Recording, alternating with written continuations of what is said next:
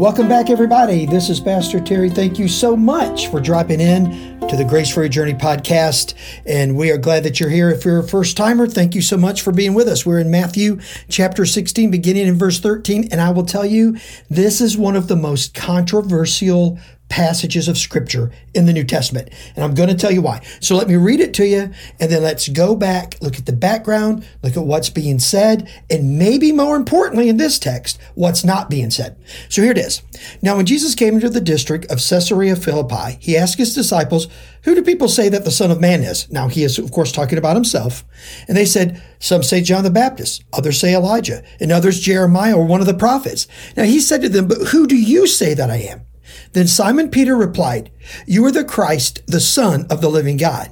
And Jesus answered him, Blessed are you, Simon Barjona, for flesh and blood has not revealed this to you, but my Father who is in heaven. And I tell you, you are Peter, and on this rock I will build my church, and the gates of hell shall not prevail against it. I will give you the keys to the kingdom of heaven, and whatever you bind on earth shall be bound in heaven, and whatever you loose on earth shall be loosed in heaven. Then he strictly charged the disciples to tell no one that he was the Christ. All right, let's go to the background so I let you know where this is taking place. This is taking place in an area called Caesarea Philippi.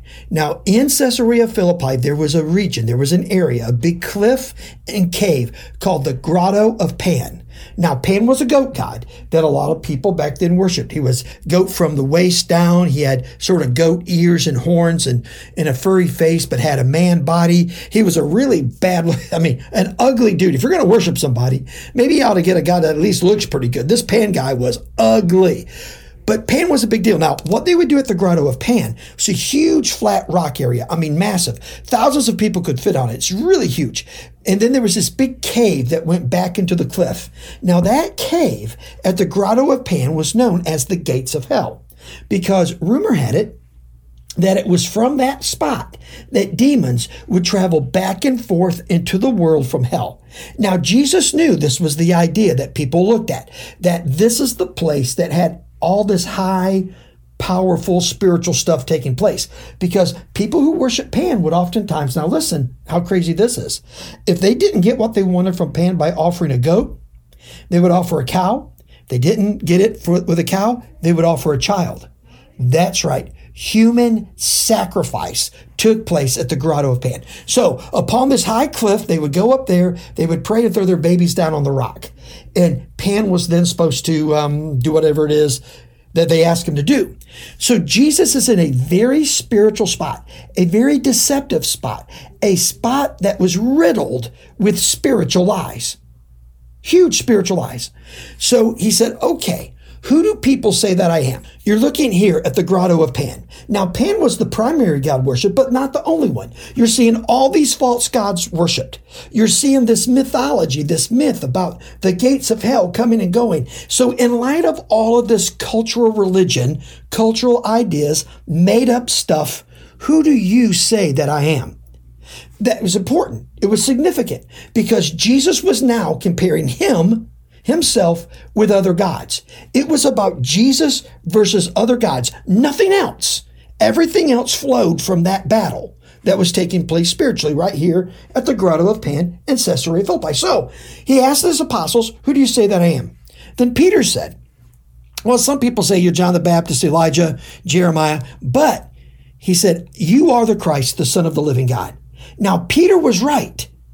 But how did Peter come to that conclusion? The Bible goes on and says, Jesus says, Look, Peter, Simon Barjona, thanks for saying that, but that didn't come out of you. You're not special and unique among everybody else. That came from God who put it in you that you spoke. It doesn't mean that you're naturally smarter than anyone else. It's just that God moved on your life and you spoke it. And you are right. And then this is where, this is where it gets tricky. This is where the controversy comes.